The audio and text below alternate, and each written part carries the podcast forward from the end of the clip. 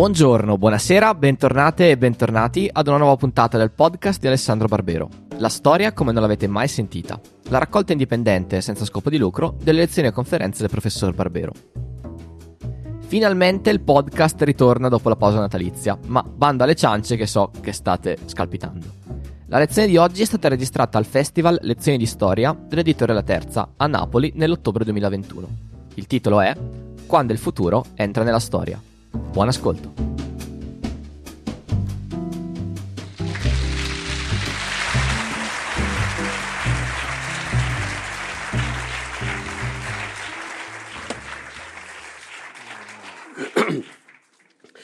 Grazie, buonasera a tutti. È sempre un'emozione essere qui. Eh, è proprio per... No,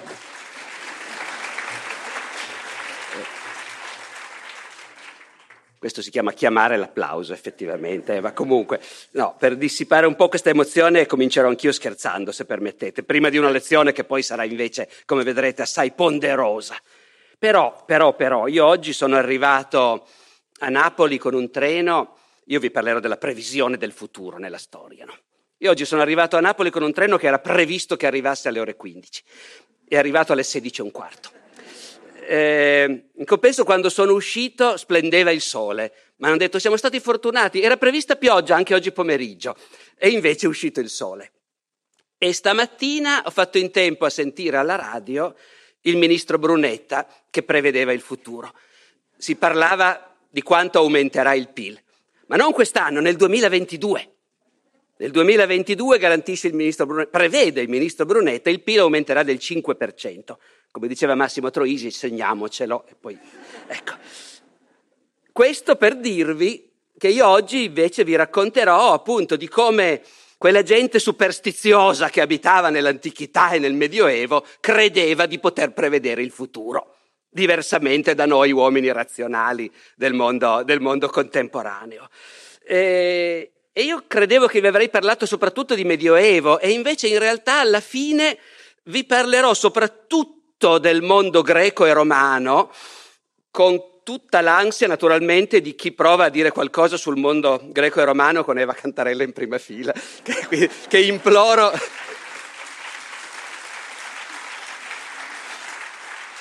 di essere indulgente e le sciocchezze che dirò me le segnali poi a parte, ma non lo dica in pubblico per piacere, perché in realtà io sono partito appunto da un interesse che è quello del medievista e, e poi mi sono reso conto che se dovessimo fare un confronto, l'ansia di prevedere il futuro e il circondarsi di rituali per prevedere il futuro in realtà erano molto più diffusi nel mondo antico che non nel mondo medievale.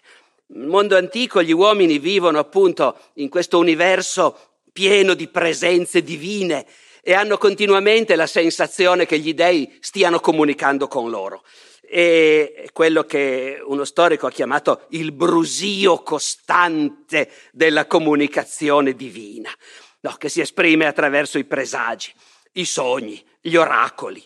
Qualunque cosa può essere un presagio. Il gracchiare di un corvo, uno sternuto improvviso, la forma di un'onda, il riflesso in uno specchio, tutto può essere un segnale che quelle forze divine che ci circondano, che sono innumerevoli, alcune le conosciamo, altre no. Tutto può essere un segnale e tutto va quindi interpretato. E il mondo antico pullula quindi di indovini, di astrologi e di specialisti delle molte tecniche per la previsione del futuro. E, e si tratta appunto di astrologi e indovini che non sono semplicemente al servizio della gente qualunque che magari non ha una cultura tanto sofisticata e ci crede. No, i generali ateniesi, i politici consultano astrologi e indovini. E fra le tante tecniche che gli antichi hanno costruito e a cui poi hanno continuato a aderire per secoli, per provare a prevedere il futuro, la prima su cui volevo raccontarvi qualcosa è che è veramente tipica dell'antichità, direi, in seguito si è estinta, è l'oracolo. E fra tutti gli oracoli il più importante di tutti è, è l'oracolo di Delfi, l'ombelico del mondo, come dicevano loro. Non solo dalla Grecia, ma da tutto il Mediterraneo. Si va a Delfi per interrogare il dio Apollo e conoscere il futuro per bocca della sacerdotessa, la Pizia. Ci vanno i privati e gli stati e le poleis mandano ambascerie per chiedere informazioni su qualcosa che gli sta a cuore. La Pizia, ho detto, in effetti al tempo di Plutarco, nel primo secolo d.C., sapete che Plutarco siamo, è un autore greco e noi inconsciamente, almeno io per tanto tempo mi rendo conto che ho avuto questa idea inconscia, che prima ci sono i greci e poi ci sono i romani. In realtà, naturalmente, la civiltà greca continua eh, durante tutta l'epoca romana e, e Plutarco è un autore che vive al tempo dell'impero romano, quando l'oracolo di Delfi è ormai un po' in declino. Plutarco dice l'affluenza è diminuita, basta una pizia sola mentre in passato ci volevano ben tre pizzie per rispondere a tutti quelli che venivano a interrogare l'oracolo.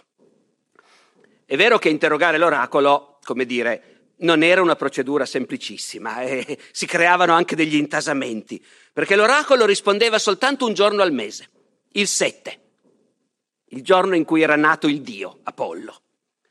E solo per nove mesi all'anno, perché d'inverno, nei tre mesi d'inverno, il dio Apollo se ne andava. Andava via al nord, lasciava il santuario di Delfi alle cure di Dioniso, il quale tiene aperto il santuario ma non risponde agli, alle richieste, non rilascia responsi. E dunque ogni mese verso il 7 affluisce a Delfi tutta la gente che vuole consultare l'oracolo. E, e quel mattino sono tutti in attesa ansiosa per capire se l'oracolo parlerà o no, perché non è scontato. Per prima cosa i sacerdoti devono celebrare un rito per capire se il dio Apollo quel giorno è ben disposto.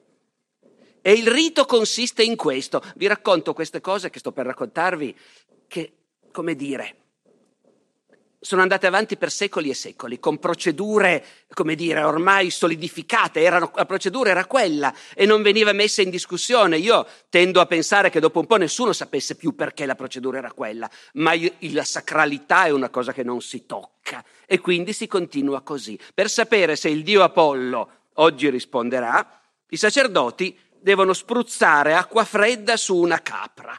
La capra deve essere perfetta, senza alcun difetto deve essere già stata purificata. I sacerdoti spruzzano acqua fredda e se la capra rabbrividisce vuol dire che il Dio è disponibile. A questo punto la capra viene sacrificata e si procede. Plutarco, che appunto scrive in epoca tarda, racconta che almeno una volta è successo che la capra, come dire, non rabbrividiva, a questo punto l'hanno presa e l'hanno immersa nell'acqua gelata. Eh, la capra rabbrividisce a questo punto. Però, attenzione, questo è un tema che incontreremo lungo tutto questo discorso, e cioè la compresenza di un certo cinismo, di una certa consapevolezza che ai riti si può forzare la mano e al tempo stesso però dentro di loro c'è sempre l'idea che però forse che sotto c'è qualcosa davvero invece, perché i sacerdoti buttano la capra nell'acqua gelata per farla rabbrividire, ma dice Plutarco, quel giorno la Pizia rispose sì, ma con voce disturbata, come se fosse stata posseduta da una forza maligna, anziché dal Dio. Dopodiché questo è solo l'inizio di una ritualità complessa. Chi vuole consultare l'oracolo deve purificarsi nelle sorgenti circostanti, poi ci si divide in gruppi secondo un ordine preciso. Prima passano gli abitanti di Delfi, poi quelli delle città alleate, poi gli altri greci e poi i barbari.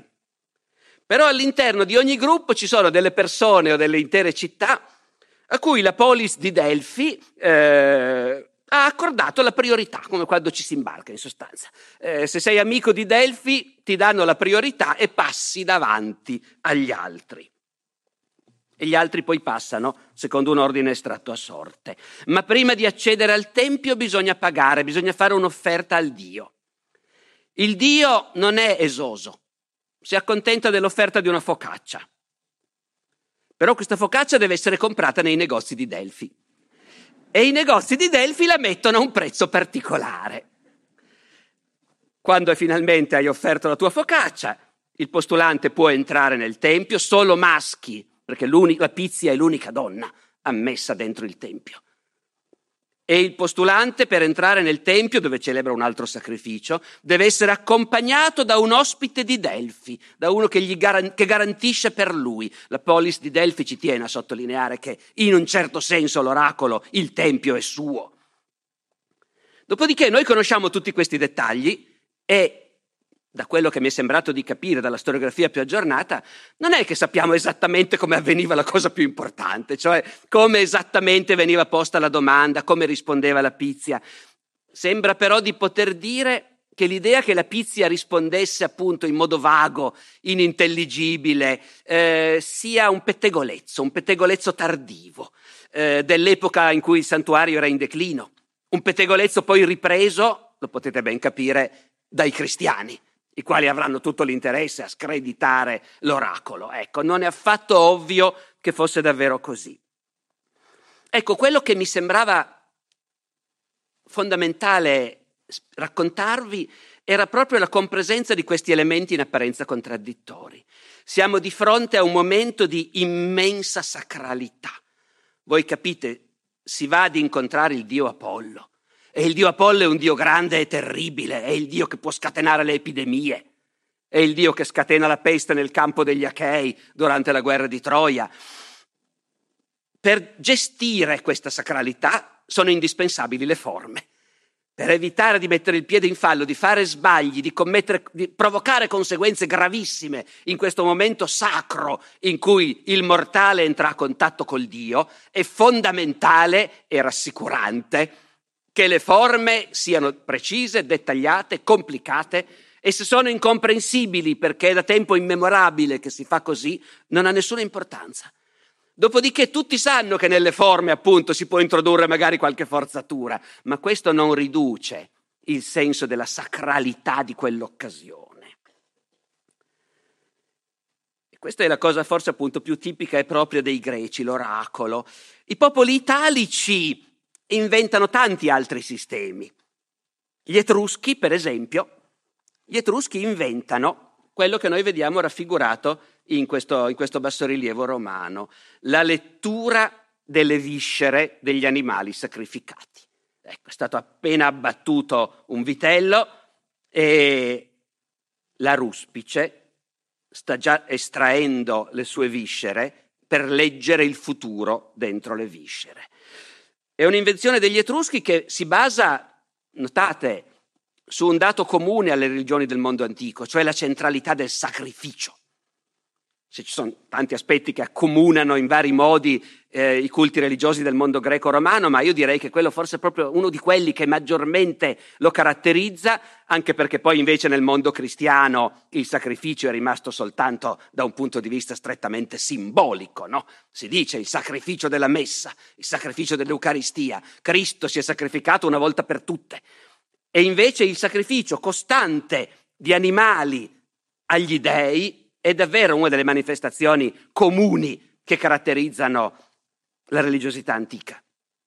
E allora partendo da questo, gli Etruschi ragionano in sostanza sul fatto che il momento del sacrificio è di nuovo il momento in cui entri in comunicazione con la divinità e te la rendi propizia mostrando la generosità con cui offri. E a questo punto gli Etruschi scommettono che la divinità è disposta a ricompensarci, dandoci qualche indicazione sul futuro. La ruspice, parola che in parte è etrusca, pare che aru voglia dire appunto le viscere in lingua etrusca, e poi naturalmente il latino spectare, guardare, ecco quello che guarda le viscere. Cosa guarda? Cosa cerca?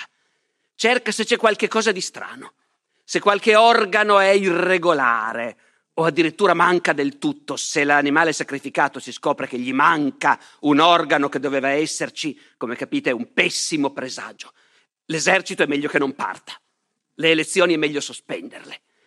E, e poi si va a guardare soprattutto il fegato, che deve essere perfetto. Se il fegato è crepato, c'è una fenditura, di nuovo è un cattivo presagio.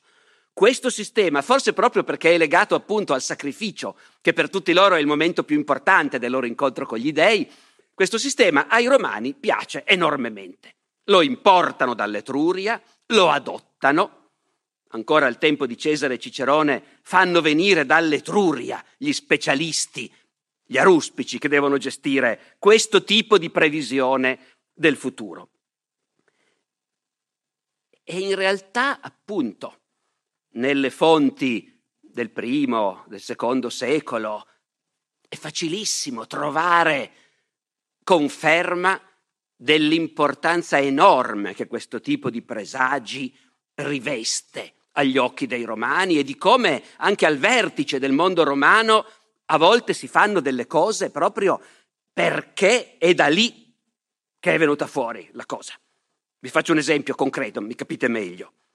Racconta Svetonio che Augusto fece costruire un tempio di Apollo, sempre lui, in un'ala del suo palazzo sul Palatino. Sapete che il Colle Palatino si chiama così perché lì c'è il palazzo imperiale. Ora, un fulmine aveva colpito il palazzo imperiale. E il fulmine è uno di quei presagi su cui non ci sono dubbi. Sono gli dei che ci vogliono dire qualcosa. Ma cosa? Vengono interrogati, dice Svetonio, gli aruspici, e gli aruspici dicono: il Dio apprezza particolarmente quell'angolo lì di casa tua, Augusto. Eh, vuole abitare lì. E Augusto costruisce un tempio di Apollo in quel luogo, in quel punto del palazzo imperiale. E Svetonio menziona questa cosa fra le tante cose compiute da Augusto che vale la pena di ricordare. Il successore di Augusto, Tiberio, si preoccupa, è una preoccupazione costante, con eh, presagi, profezie, indovini, eccetera. Sotto l'impero romano il grande problema sarà e se qualcuno viene a sapere che si prepara un attentato contro l'imperatore? Eh, e se qualcuno si preoccupa di sapere quanto vivrà l'imperatore? È un delitto capitale in certi momenti, eh? voler interrogare il futuro per sapere quanto a lungo vivrà l'imperatore. Fatto sta che sempre Svetonio ci racconta che Tiberio, proprio per evitare che chi riusciva a leggere nel futuro potesse vedere qualcosa che per lui sarebbe stato importante sapere e se lo tenesse per sé, Svetonio proibisce agli aruspici di trarre i loro auspici in segreto e senza testimoni. Ogni volta che l'aruspice legge le viscere di una vittima, bisogna che, ci, che avvenga in pubblico e che ci siano testimoni in, grado, in modo che si sappia subito cos'è che hanno detto gli dei. Dopodiché, appunto, siamo di fronte a una modalità che i romani, come vi dico, apprezzano enormemente, ma che è pur sempre di importazione. Loro ne hanno inventate altre, di tecniche per prevedere il futuro, tutte caratterizzate dallo sforzo di avere a disposizione con molta facilità dei presagi e, e, di poterli interpretare anche quelli con molta facilità, secondo delle tabelle eh, prestabilite, per così dire. A Roma prevedere il futuro nei momenti drammatici o anche soltanto nei momenti in cui si sta per fare qualcosa di importante. Vi ho citato prima la partenza di un generale con l'esercito, è un momento cruciale, ma in innumerevoli altre occasioni lo Stato romano, perché qui appunto vi sto parlando non di chi andava a consultare l'indovina per sapere se si sarebbe innamorato o innamorata, ma di cose che hanno una valenza politica al vertice dello Stato romano. Al vertice dello Stato romano continuamente bisogna, loro hanno bisogno di poter sapere che in qualunque momento ci sia bisogno di prevedere il futuro, lo si può fare rapidamente e con una certa sicurezza. Per cui esiste una magistratura che si occupa di questo. È il collegio degli auguri, i quali non sono dei sacerdoti, eh, non sono persone che si dedicano a questo, sono dei magistrati, si fa l'augure come si fa a turno il pretore, l'edile o così via. È una magistratura il cui compito è di prendere gli auspici, diremo poi subito da dove vengono queste parole, e saper dire quando lo Stato romano deve intraprendere qualcosa, saper dire se gli dei sono favorevoli o se invece il futuro si prospetta sinistro e quindi è meglio sospendere tutto. Gli auguri possono in qualunque momento, appunto, sospendere una votazione o appunto l'inizio di una campagna militare comunicando che ci sono stati segnali nefasti. Ora, i segnali nefasti a volte arrivano da soli e noi dobbiamo stare a aspettare che arrivino, appunto, tuoni, fulmini, scosse di terremoto, ma c'è bisogno di qualche cosa di più frequente. Eh, noi anche nei giorni di bel tempo abbiamo bisogno di poter interrogare il futuro e, e di conseguenza la forma più normale per interrogare gli dèi consiste nell'osservare il volo degli uccelli. La parola augure deriva proprio da auis, l'uccello, e da ge- dal verbo gero, gerere, gestire. L'augure è quello che si occupa degli uccelli. L'augure per ottenere gli auspici, di nuovo, guardare gli uccelli, vuol dire nient'altro che questo l'auspicio. Noi oggi diciamo auspico che, ecco, senza essere consapevoli del fatto che in origine questo voleva dire che gli auguri si portano in una località adatta, in un luogo specifico, da cui sia possibile osservare il volo degli uccelli. Eh, anche mi è sembrato di capire, ascoltare il loro canto, in realtà sono diversi i segnali, però quello a cui si fa riferimento più spesso è appunto il volo. E anche qui mi è sembrato di capire che c'è la preoccupazione di ridurre al massimo l'interpretazione del singolo augure. Bisogna che le cose siano sicure e quindi se arriva un volo di corvi da destra è un presagio positivo e se invece arrivano da sinistra no. Se arrivano cornacchie da destra è il contrario, è negativo. Ecco, c'è una tabella, diciamo così. Ma anche questo a volte non è tanto pratico. È opportuno avere un sistema per trarre presagi dagli uccelli, averlo proprio in casa consultabile a domicilio quando ce n'è bisogno. A domicilio vuol dire negli uffici del governo, nella sala del Senato. È necessario avere un sistema comodo, pratico, a domicilio. Ecco che entrano in scena i polli sacri. E il presagio si trae guardando in che modo mangiano i polli sacri. I polli sacri, affidati al Pullarius, vengono tenuti da parte e quando bisogna trarre i presagi c'è un complesso cerimoniale alla fine del quale si dà da mangiare ai polli e si sta a vedere, aspettando ansiosamente che i polli mangino con avidità. Più avidamente mangiano i polli, migliore è il presagio. Se mangiano con tanta avidità che un po' di cibo gli cade dal becco per terra, tripudio. Termine tecnico, badate bene, eh? Lo racconta Cicerone, su cui tornerò fra poco. Tripudium, dice Cicerone, indica appunto la caduta in terra del cibo dal becco dei polli sacri. Anticamente si diceva terri pauium, dal verbo pauire, battere al suolo. E poi da terri pauium noi abbiamo, dice Cicerone, deformato la parola e adesso diciamo tripudium. Tripudium è il responso ufficiale che i presagi non potrebbero essere migliori. E tutto questo naturalmente viene gestito dalle autorità, dal collegio degli auguri, con una procedura codificata e non in pubblico, ma segretamente. Al pubblico si comunica il responso. Ora, a noi oggi naturalmente viene da dire, beh, era facile manipolarlo questo sistema. e c'è un bel romanzo, un divertente romanzo di uno scrittore americano prim- della prima metà del Novecento, Wilder, Thornton Wilder, un romanzo che si intitola Idi di marzo e che racconta appunto gli ultimi giorni di vita di Giulio Cesare. E si apre con un appunto di Giulio Cesare per il suo segretario, in cui dice oggi devo andare in Senato, eh, fammi trovare tre presagi favorevoli, tre neutrali e tre negativi, perché non so bene di cosa potrò aver bisogno. Noi ci possiamo ridere dietro, ma anche loro in realtà, di nuovo, sapevano benissimo che con un po' di cinismo questa cosa si poteva manipolare. Tutti sapevano che bastava non dar da mangiare il giorno prima i polli sacri e i polli sacri si sarebbero precipitati sul cibo avidamente. E tuttavia sbaglieremmo di grosso se pensassimo che i romani colti degli ultimi tempi della Repubblica o dell'inizio dell'impero erano appunto tutti cinici nei confronti di questi rituali e pensavano che sì, fosse un avanzo del passato, che magari si manteneva per puro conservatorismo. Non è così semplice la cosa. E lo si scopre proprio leggendo quello che ha scritto, quello che forse era il più cinico di tutti, cioè appunto Cicerone.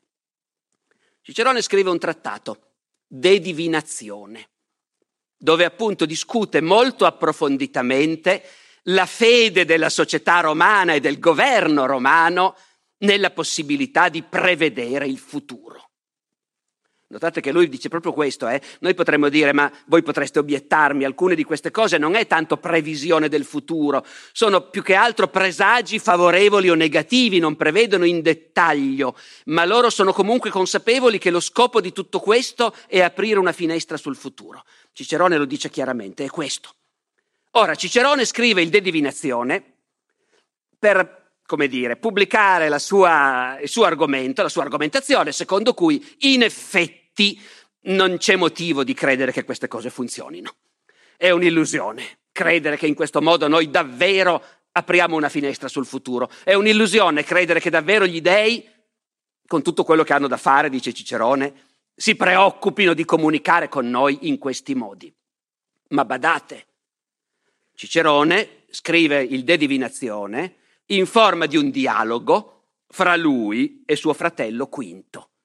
E mentre lui appunto espone l'argomentazione scettica, a suo fratello Quinto attribuisce una appassionata difesa dell'autenticità di questi rituali.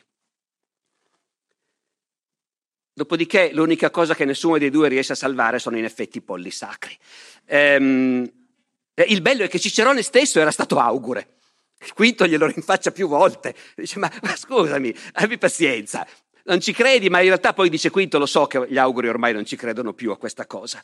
E, ed è molto divertente in realtà vedere come Quinto, che nell'insieme crede ai presagi, però sulla procedura del collegio degli auguri dice ormai quella è una cosa perduta.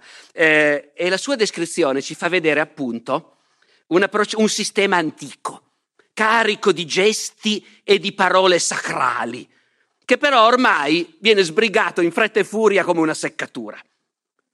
Per prima cosa, quando gli auguri devono interrogare i polli sacri, Quinto lo racconta, per prima cosa il magistrato che presiede deve nominare un assistente.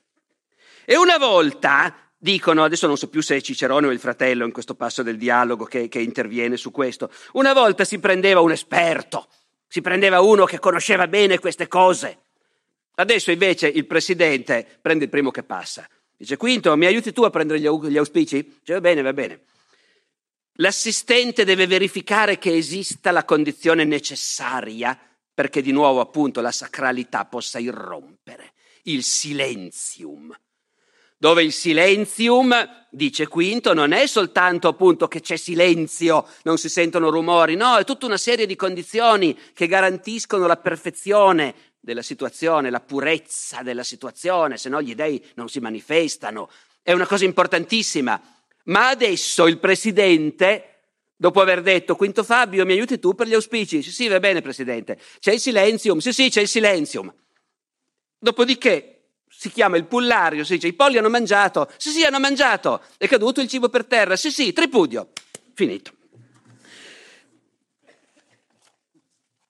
Però Quinto dice, voi fate in questo modo perché, come dire, adesso è di moda lo scetticismo e soprattutto perché nessuno ha più voglia di studiare queste cose che sono complesse, misteriose, ma fate molto male a disprezzare questi riti che voi stessi celebrate. E gli dice, quinto, al fratello Cicerone, e tu dovresti saperlo, ti ricordi l'anno che eri console, che è arrivato l'augure Appio Claudio ed era l'unico di tutti voi auguri che ci credeva. Era l'unico che prendeva sul serio questa cosa. L'unico che non si accontentava di cantilenare un rituale alla belle meglio, ma che cercava davvero di prevedere il futuro. E, e voi lo prendevate in giro, dice Quinto. Gli davate tutti dei soprannomi ridicoli a questo buzzurro che davvero ci credeva ancora. Ma un giorno l'augure Appio Claudio è venuto da te che eri console e ti ha annunciato che c'erano auspici sfavorevoli e che studiandoli bene lui era sicuro che stava per scoppiare una guerra civile. E pochissimo tempo dopo, dice Quinto, ti ricordi? Che è venuta fuori la rivolta di Catilina, la congiura di Catilina, e c'è stata la guerra civile e proprio tu l'hai repressa. E poi dice Quinto, voi appunto deridete quelli come Appio Claudio che ci credono ancora e dite che insomma, ma queste cose qua sono superstizioni, sono pratiche che sono state inventate per gabbare gli ignoranti. Chi comanda da noi fa uso di queste cose perché gli ignoranti ci credono. Gli antichi le hanno inventate sapendo benissimo che erano invenzioni. Qui il fratello di Cicerone dice una cosa curiosa e dice cioè, ma figuratevi un po' se Romolo e i suoi erano così sofisticati da inventare una cosa simile. Ma erano dei buzzurri anche loro. Se hanno costruito questa procedura, non è certo sghignazzando alle spalle degli ignoranti, ma perché davvero invece gli dèi gli hanno mostrato come si fa a prevedere il futuro. Però bisogna studiare, dice Quinto, e voi non avete più voglia di studiare, e quindi è diventato di moda alzare le spalle.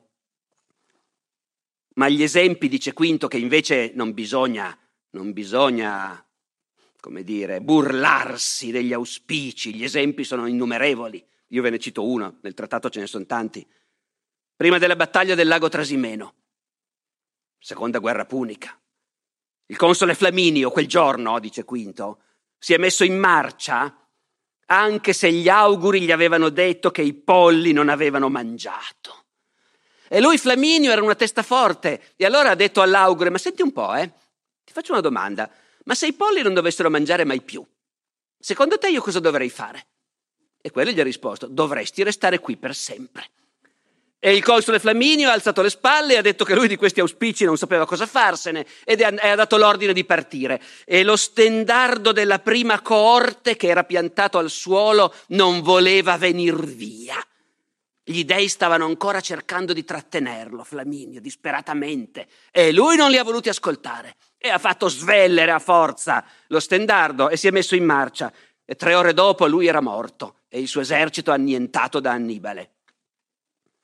E dopodiché Quinto, personaggio del dialogo di Cicerone naturalmente, suo fratello, Quinto dice, se ci pensiamo bene, ci sono alcune grosse differenze fra i tipi di segnali che gli dei ci mandano. Noi, noi abbiamo costruito tutto un sistema per eh, interpretare i segnali e addirittura per andarli a cercare, perché gli auguri quando salgono sulla collina e aspettano che arrivino gli uccelli vanno proprio a cercare e poi bisogna interpretare con delle tecniche adatte i presagi che tu sei andato a cercare. La stessa cosa la fanno gli astrologi, che esaminano i movimenti celesti e sanno interpretarli. E poi dice Quinto, oltre a tutto questo insieme di previsioni, come dire, tecniche, ci sono poi delle cose naturali che arrivano da sole senza cercarle, le visioni che abbiamo in sogno. Le visioni che abbiamo in sogno e le visioni che alcuni hanno nel delirio, nella febbre, nella malattia. E Quinto dice, e questa è proprio la prova che c'è qualcosa di vero, perché altrimenti come mai queste cose ci capitano proprio nel sogno? Capitano nel sogno e capitano ai folli, a quelli che delirano, perché naturalmente l'anima umana è fatta per essere in contatto con gli dèi. L'anima divina attraversa tutto l'universo e ogni anima umana è connessa. Però il corpo la tiene giù. Il corpo rende faticoso mantenere questo contatto col divino ed è nei momenti in cui il corpo e l'anima sono meno legati quando dormi o nel delirio, allora lì l'anima è più libera di comunicare col divino universale. Capite che c'è tutto un sistema filosofico sotto a questa cosa. C'è tutto lo sforzo di un romano colto come quinto fratello di Cicerone per dare un fondamento comprensibile e scientifico al fatto che noi, noi ci adoperiamo in tutti i modi per prevedere il futuro. E un'altra cosa, il di divinazione è pieno di esempi, io non ho resistito a tirarne fuori qualcuno. i sogni premonitori. Dice Quinto, di nuovo tu, Marco, non ci vuoi credere, ma se è successo anche a te, ti ricordi? Ti ricordi quella volta durante la guerra civile? Durante la guerra civile tra Cesare e Pompeo. E loro stavano dalla parte di Pompeo. Ed eravamo tutti lì, in Grecia, in attesa, in attesa di sapere come sarebbe andato lo scontro fra l'esercito di Pompeo e quello di Cesare. E tu, dice Quinto, a Cicerone, tu eri a Durazzo, dove c'era la flotta. E Gaio Coponio, te lo ricordi Gaio Coponio? Non era mica il primo venuto, era un uomo molto di grande valore. Ce n'erano pochi uomini validi come Gaio Coponio, molto colto anche. E Gaio Coponio in quel momento comandava la squadra di Rodi, una delle squadre che componevano la flotta di Pompeo. E Gaio Coponio, ti ricordi Marco, è arrivato lì molto preoccupato, molto agitato. E ti ha raccontato che un rematore della sua squadra aveva fatto un sogno e aveva sognato che entro pochi giorni la Grecia sarebbe sprofondata nel sangue, che Durazzo sarebbe stata saccheggiata, che la flotta si sarebbe dispersa, che solo la squadra di Rodi sarebbe arrivata sana e salva a casa, ma guardandosi indietro avrebbero visto la città che bruciava. E dice Quinto, ti ricordi Marco, quanto ti sei preoccupato quando hai sentito questo sogno? E non solo tu, c'erano lì altri uomini colti, Marco Varrone, Catone era lì con voi e tutti questi uomini colti e prudenti erano tutti molto preoccupati sentendo di questo sogno. E poi, pochi giorni dopo, è arrivato l'Abieno dal campo di battaglia di Farsalo a raccontare che l'esercito era perduto e immediatamente i soldati hanno cominciato a saccheggiare la città e la città ha preso fuoco e la flotta si è dispersa e vi siete resi conto che il sogno aveva predetto esattamente quello che sarebbe successo. E questi sono gli argomenti del fratello di Cicerone. E poi Cicerone, nella seconda parte del De Divinazione, comincia a rispondere. E la sua risposta è molto articolata, è, è piena di argomentazioni di tipo diverso. La prima cosa che dice è un'obiezione, diciamo così, non saprei se dire dialettica, anche un po' sofistica a dir la verità, eh? e cioè in sostanza lui dice, tu mi stai parlando di previsione del futuro, va benissimo, però abbi pazienza, eh? Il console Flaminio ha avuto dei presagi negativi, non li ha voluti ascoltare e i presagi negativi si sono realizzati e il console è stato sconfitto. Ma se avesse ascoltato i presagi, non sarebbe stato sconfitto. E allora il futuro non si sarebbe realizzato? Cioè, in che senso mi dici che si prevede il futuro? Non è la stessa cosa. Io non ho eh, una mentalità abbastanza filosofica da poter, come dire, eh, soffermarmi ulteriormente su questo ragionamento, ma cogliete che c'è qualcosa di molto interessante, ma anche di un po' sofistico, naturalmente. Il secondo ragionamento di Cicerone è molto più semplice, se volete, terra-terra. E cioè, in realtà Cicerone dice, io comunque non voglio conoscerlo il mio futuro. A cosa serve conoscere il proprio futuro? A cosa sarebbe servito a Pompeo? Pompeo che ha passato anni e anni di gloria e di vittorie. A cosa gli sarebbe servito sapere che alla fine sarebbe morto sconfitto, in fuga, trucidato da sconosciuti mentre era abbandonato da tutti? Se anche fosse vero che voi lo sapete prevedere, il futuro, io non vorrei comunque saperlo. Poi, e poi entra in un argomento che in sostanza ribatte via via agli esempi fatti dal fratello, insistendo sul fatto che le sue obiezioni non sono in nessun modo obiezioni contro l'esistenza degli dei. Prima cosa, Cicerone ci tiene moltissimo. Gli dei esistono. È quasi come se temesse che qualcuno, semplificando un po', come succede quando c'è un dibattito acceso, gli dicesse, ah, ma se neghi, se neghi la ruspicina o gli auguri, allora neghi gli dei?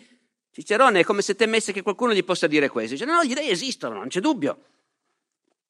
E anche i vecchi rituali, e questa è l'altra cosa interessante, i vecchi rituali bisogna osservarli comunque. Su questo Cicerone è inflessibile. Per il bene dello Stato, per il bene della religione professata da tutti. Io ritengo che appunto i riti degli aruspici bisogna assolutamente continuare a osservarli. Ma qui siamo da soli e non ci sente nessuno, dice Cicerone. E quindi io ti dirò che gli aruspici, tu hai citato esempi storici, te ne cito anch'io, è pieno di esempi di predizioni completamente sbagliate. A Pompeo, per esempio, gli aruspici avevano predetto che avrebbe vinto contro Cesare. E qui Cicerone aggiunge, e in verità Pompeo era uno che ci credeva, ci credeva moltissimo, alle viscere e ai prodigi. Anche qui capite, noi stiamo leggendo un trattato di un intellettuale scettico che prende una posizione molto, potremmo dire, tra virgolette, molto moderna nei confronti della previsione del futuro, ma continuamente saltano fuori esempi di persone che appartenevano al suo stesso mondo e che invece ci credevano in pieno. Poi appunto gli aruspici sono, non è l'unico Cicerone ad avere dei dubbi, cita una battuta di Catone il quale diceva mi stupisco che due aruspici quando si incontrano non si mettano a ridere, perché loro lo sa, ognuno dei due sa chi è, chi è l'altro, ecco. E poi, e poi ci sono i sogni. E Cicerone anche qui si ferma a sottolineare che i sogni, voi mi dite che servono a prevedere il futuro, ma in realtà da ogni sogno si può tirare fuori tutto quello che si vuole. E cita un paio di esempi molto belli. Un esempio è il corridore che doveva gareggiare a Olimpia. E sapete che le Olimpiadi si continuano a fare, naturalmente, anche, anche, al tempo dei Romani, anche sotto l'impero romano. Le Olimpiadi le abolirà poi Teodosio alla fine del IV secolo, quando ormai l'impero deve essere cristiano a tutti i costi. E siccome le Olimpiadi sono innanzitutto un rito religioso, e beh, Teodosio abolirà le Olimpiadi. Ma fino a quel momento si sono fatte, ogni quattro anni. E Cicerone cita di, il caso di quel corridore che doveva correre a Olimpia e ha fatto un sogno. Ha sognato che si trovava alla guida di una quadriga e correva a gran velocità con questi quattro cavalli che lo tiravano. E il primo interprete di sogni a cui si è rivolto gli ha detto, vabbè, il sogno è chiarissimo, vincerai, vedi come andavi veloce. Il secondo interprete a cui si è rivolto per sicurezza gli ha detto, il sogno è chiarissimo, perderai. Non vedi che c'erano quattro corridori che ti precedevano? E l'altro esempio che fa Cicerone è quello della matrona, della signora sposata, che non riusciva a restare incinta e, e sperava sempre di restare incinta e poi ha fatto un sogno e ha sognato, dice Cicerone, che la sua natura era sigillata, come si sigillano i vasi. E il primo indovino a cui si è rivolta le ha detto, vabbè, non c'è niente da fare, non rimarrai mai incinta, sei chiusa. E allora lei è andata da un altro che le ha detto, no, no, resterai incinta di sicuro, anzi secondo me sei già incinta, perché i vasi noi li sigilliamo quando sono pieni, mica quando sono vuoti. E in sostanza il verdetto di Cicerone è che tutte queste cose sono tutte invenzioni nostre, perché noi abbiamo quest'ansia, appunto, di conoscere il futuro e adesso, ripete Cicerone, guai a sospendere questi riti. Il popolo ci crede. Abbiamo visto che non solo il popolo ci crede in realtà, eh, ma l'argomento di Cicerone poi alla fine è quello, per non urtare le credenze popolari. E per lo Stato è una cosa fondamentale perché, perché il popolo vede che lo Stato comunica con gli dèi e prevede il futuro. Non a caso tutto questo si fa in segreto, poi al popolo si comunica solo il risultato. Non a caso tutto questo si fa con rituali complicati che bisogna conoscere. C'è un grande vantaggio per lo Stato, dice Cicerone, dal conservare queste istituzioni dei nostri antenati ma io non riesco a credere che gli dèi perdano davvero il loro tempo a mandarci dei segnali. E per di più, dice ancora Cicerone, anche questo dice, ma se davvero gli dèi ci vogliono tanto bene come dite voi e vogliono aiutarci a prevedere il futuro, ma perché non ce lo dicono un po' più chiaro? Perché è tutto sempre così complicato, suscettibile di interpretazioni opposte? Già questo, dice Cicerone, secondo me, basterebbe per concludere che non sono gli dèi che cercano disperatamente di aiutarci.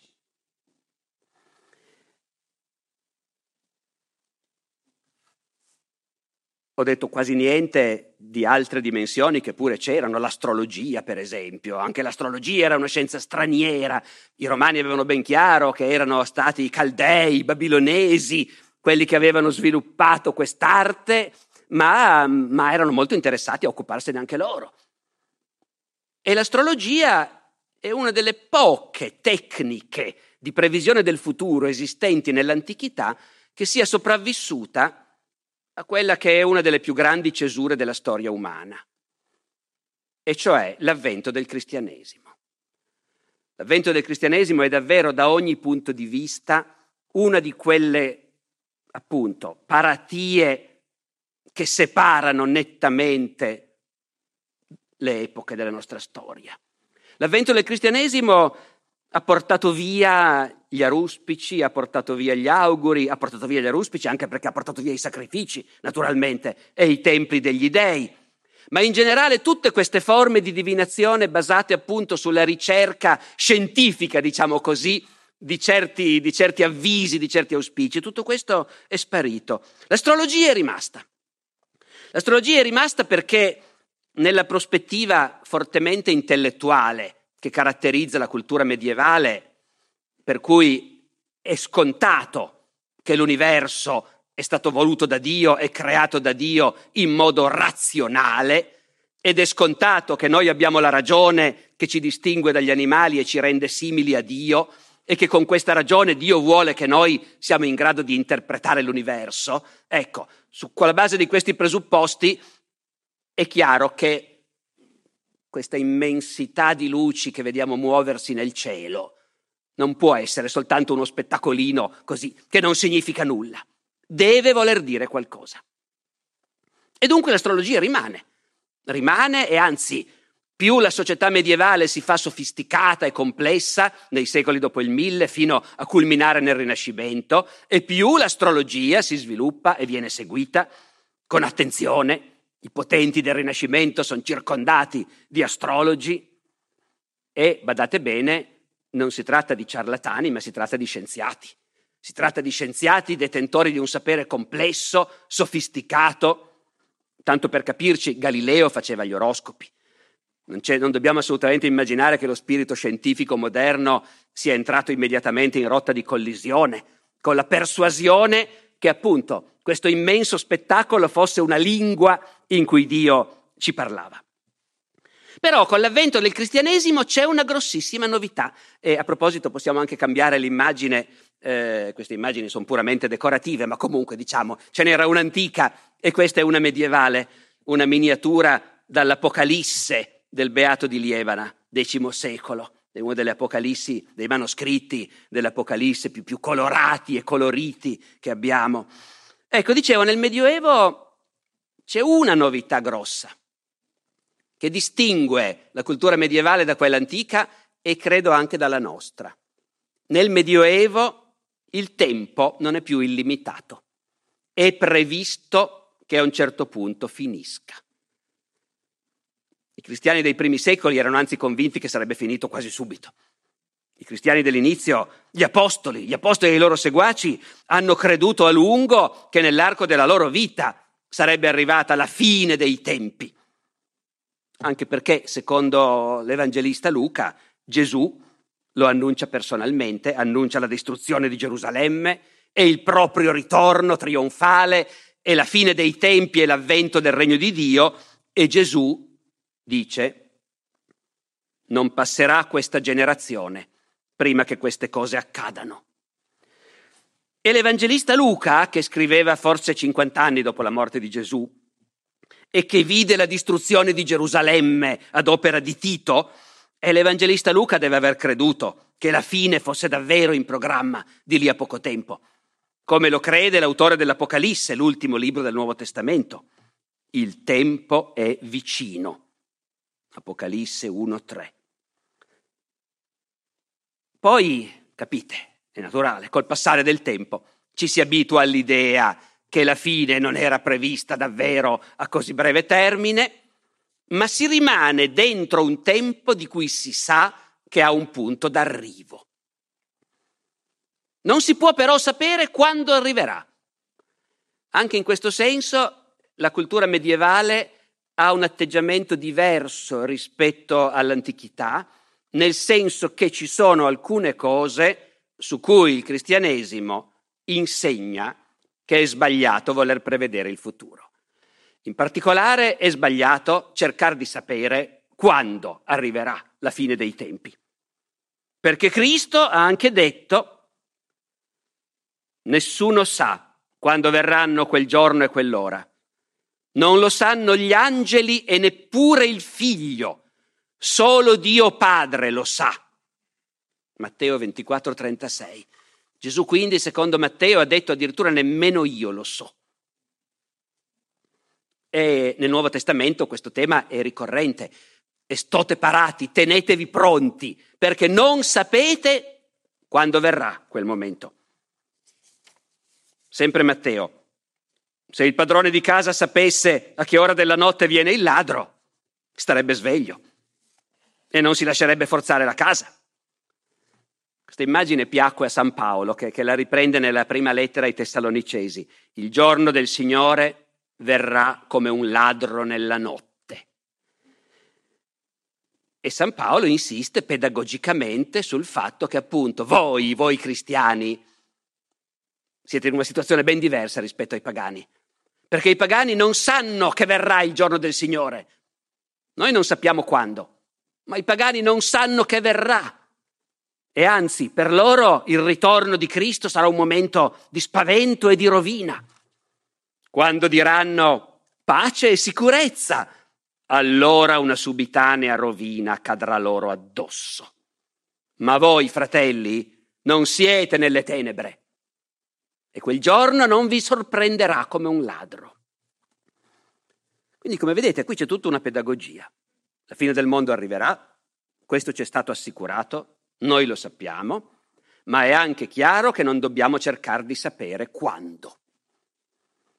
Come sempre accade, era pieno di gente che voleva saperlo invece quando, o che credeva di saperlo. I terrori dell'anno 1000 sono un'invenzione, ma è vero che di tanto in tanto saltava fuori un predicatore, il quale andava fra i contadini avvertendo che il giorno era vicino. Non ci sono i terrori dell'anno 1000 come manifestazione di massa, appunto, di attesa di una prossima fine del mondo, per il semplice fatto che da quello che leggiamo nelle cronache, quando saltava fuori da qualche parte uno che andava in giro predicendo che la fine del mondo era vicina, appena il vescovo del luogo era informato, lo convocava e gli spiegava che era meglio non andare in giro a fare di quei discorsi.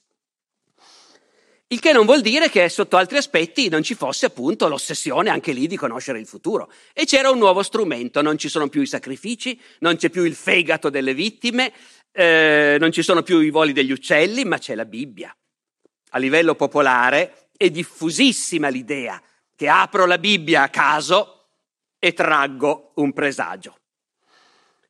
Sembra poco scientifico. Apriamo la Bibbia tre volte a caso leggiamo tre passi e dalla loro concordanza potremo trarre un presagio molto più sicuro. Questa è una prassi largamente diffusa, di cui peraltro è il caso di sottolineare che la Chiesa, ogni volta che ne ha l'occasione, spiega che è una cosa da superstiziosi e che non si deve assolutamente credere che la Bibbia serva per questo. La Bibbia, in compenso, contiene una serie di previsioni indubbie sul futuro e soprattutto su come avverrà la fine dei tempi. Ci sono le predizioni dei profeti, che sono destinate tutte ad avverarsi. E soprattutto c'è l'Apocalisse. L'Apocalisse è l'ultimo libro della Bibbia, rivelazione data da Dio a Gesù per rivelare ai suoi servi le cose che dovranno accadere. È vero che l'Apocalisse dice che dovranno accadere tra poco, ma c'è l'Apocalisse che descrive come dopo l'apertura del settimo sigillo la terra sarà devastata e l'umanità in parte sterminata da innumerevoli flagelli e poi salirà dal mare una bestia e tutto il mondo la ammirerà dicendo ma chi è pari a questa bestia? Chi mai potrà affrontarla? E le verrà data una bocca capace di dire grandi cose e bestemmie, e la bestia governerà tutto il mondo. Chi ha orecchie ascolti, dice l'Apocalisse. Ora, naturalmente, qual è l'atteggiamento di un intellettuale del Medioevo, di un ecclesiastico del Medioevo, un minimo preparato di fronte a queste cose? L'atteggiamento è, questo è un testo in cui Dio ci parla in modo estremamente oscuro, guai a prendere tutto alla lettera, questo come tutti i libri della Bibbia va interpretato, va interpretato non per niente ci siamo noi chierici, che abbiamo studiato e sappiamo addentrarci nelle profondità di questo oceano senza rischiare di annegare. Mica per niente non va bene che i laici vogliano leggersela da soli la Bibbia e magari parlarne fra loro. Non vi immaginate cosa viene fuori.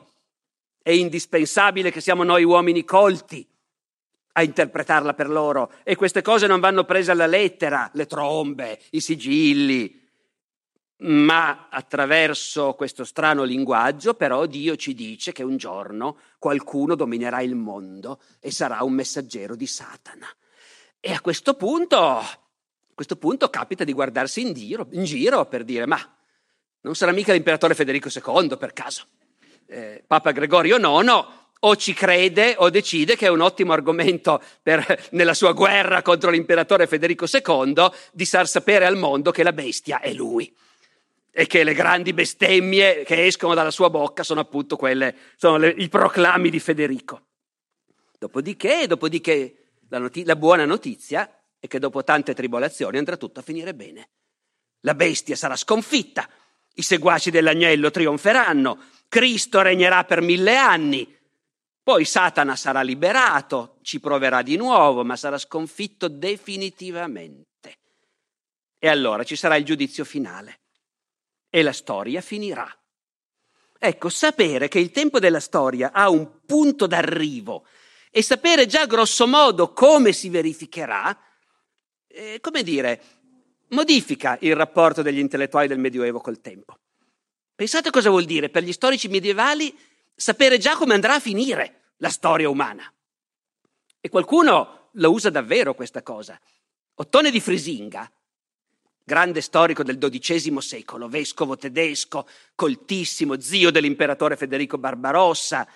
Fra le altre sue opere scrive una storia universale. Si intitola La storia delle due città.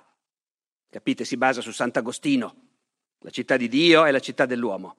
La storia delle due città, nei primi sette libri, racconta tutta la storia umana, dalla creazione fino all'epoca in cui Ottone sta scrivendo, anno 1146, regno del Barbarossa. Tema complessivo della storia umana, come via via il dominio del mondo si è trasferito da Babilonia alla Persia, alla Grecia, alla Macedonia, a Roma, a Bisanzio e adesso naturalmente alla corte imperiale di Federico Barbarossa. Questa è la storia dell'umanità dalle origini a oggi, primi sette libri L'ottavo libro racconta il finale, cioè come si verificherà la fine del mondo sulla base dell'Apocalisse e dei profeti. E Ottone, che in quest'ultimo libro mescola ovviamente alla descrizione di quel che accadrà una serie di riflessioni molto profonde, dice anche, lo so che mi criticheranno, per aver mescolato il racconto delle miserie umane e degli errori degli uomini con le pagine della Bibbia. Ma guardate, dice Ottone, che anche la Bibbia è piena di parti storiche è piena di narrazioni storiche. E così anch'io non credo di commettere un delitto se dopo aver raccontato tutte le tenebre della storia umana racconterò anche della luce che ci aspetta. Che naturalmente, appunto, non va tutto interpretato alla lettera, come fa la brava gente, dice Ottone. La cosa interessante è questa, che Ottone parla da un livello, diciamo, estremamente sofisticato, ma ci dice che una certa fiducia sul fatto che nella Bibbia c'è già scritto quello che succederà e può essere utile saperlo in anticipo, c'è anche fra il popolo. L'esempio che fa dice, eh, guardate i pellegrini che vanno a Gerusalemme eh, e poi si informano di dov'è la valle di Giosafat, perché il profeta Gioele dice che è nella valle di Giosafat che avrà luogo il giudizio finale. Le nazioni si muovano e vengano alla valle di Giosafat, perché là io mi metterò seduto per giudicare tutte le nazioni circostanti. E Ottone dice, è un vescovo, dice, beh, anche queste cose qua, ragazzi, non è che vanno prese alla lettera, eh? Come fanno tutti quei pellegrini che vanno a Gerusalemme, poi cercano la valle di Giosafat e quando sono lì mettono giù un sasso per tenersi il posto, per ricordarsi dove andare quando quel giorno saremo tutti convocati lì. Insomma, siamo arrivati alla conclusione. Come vedete, ho potuto soltanto fare alcuni accenni di un tema che mi scappava da tutte le parti, perché si è rivelata una delle cose che attraversano la storia umana con impressionante ricchezza di varianti, questa ossessione di poter conoscere il futuro.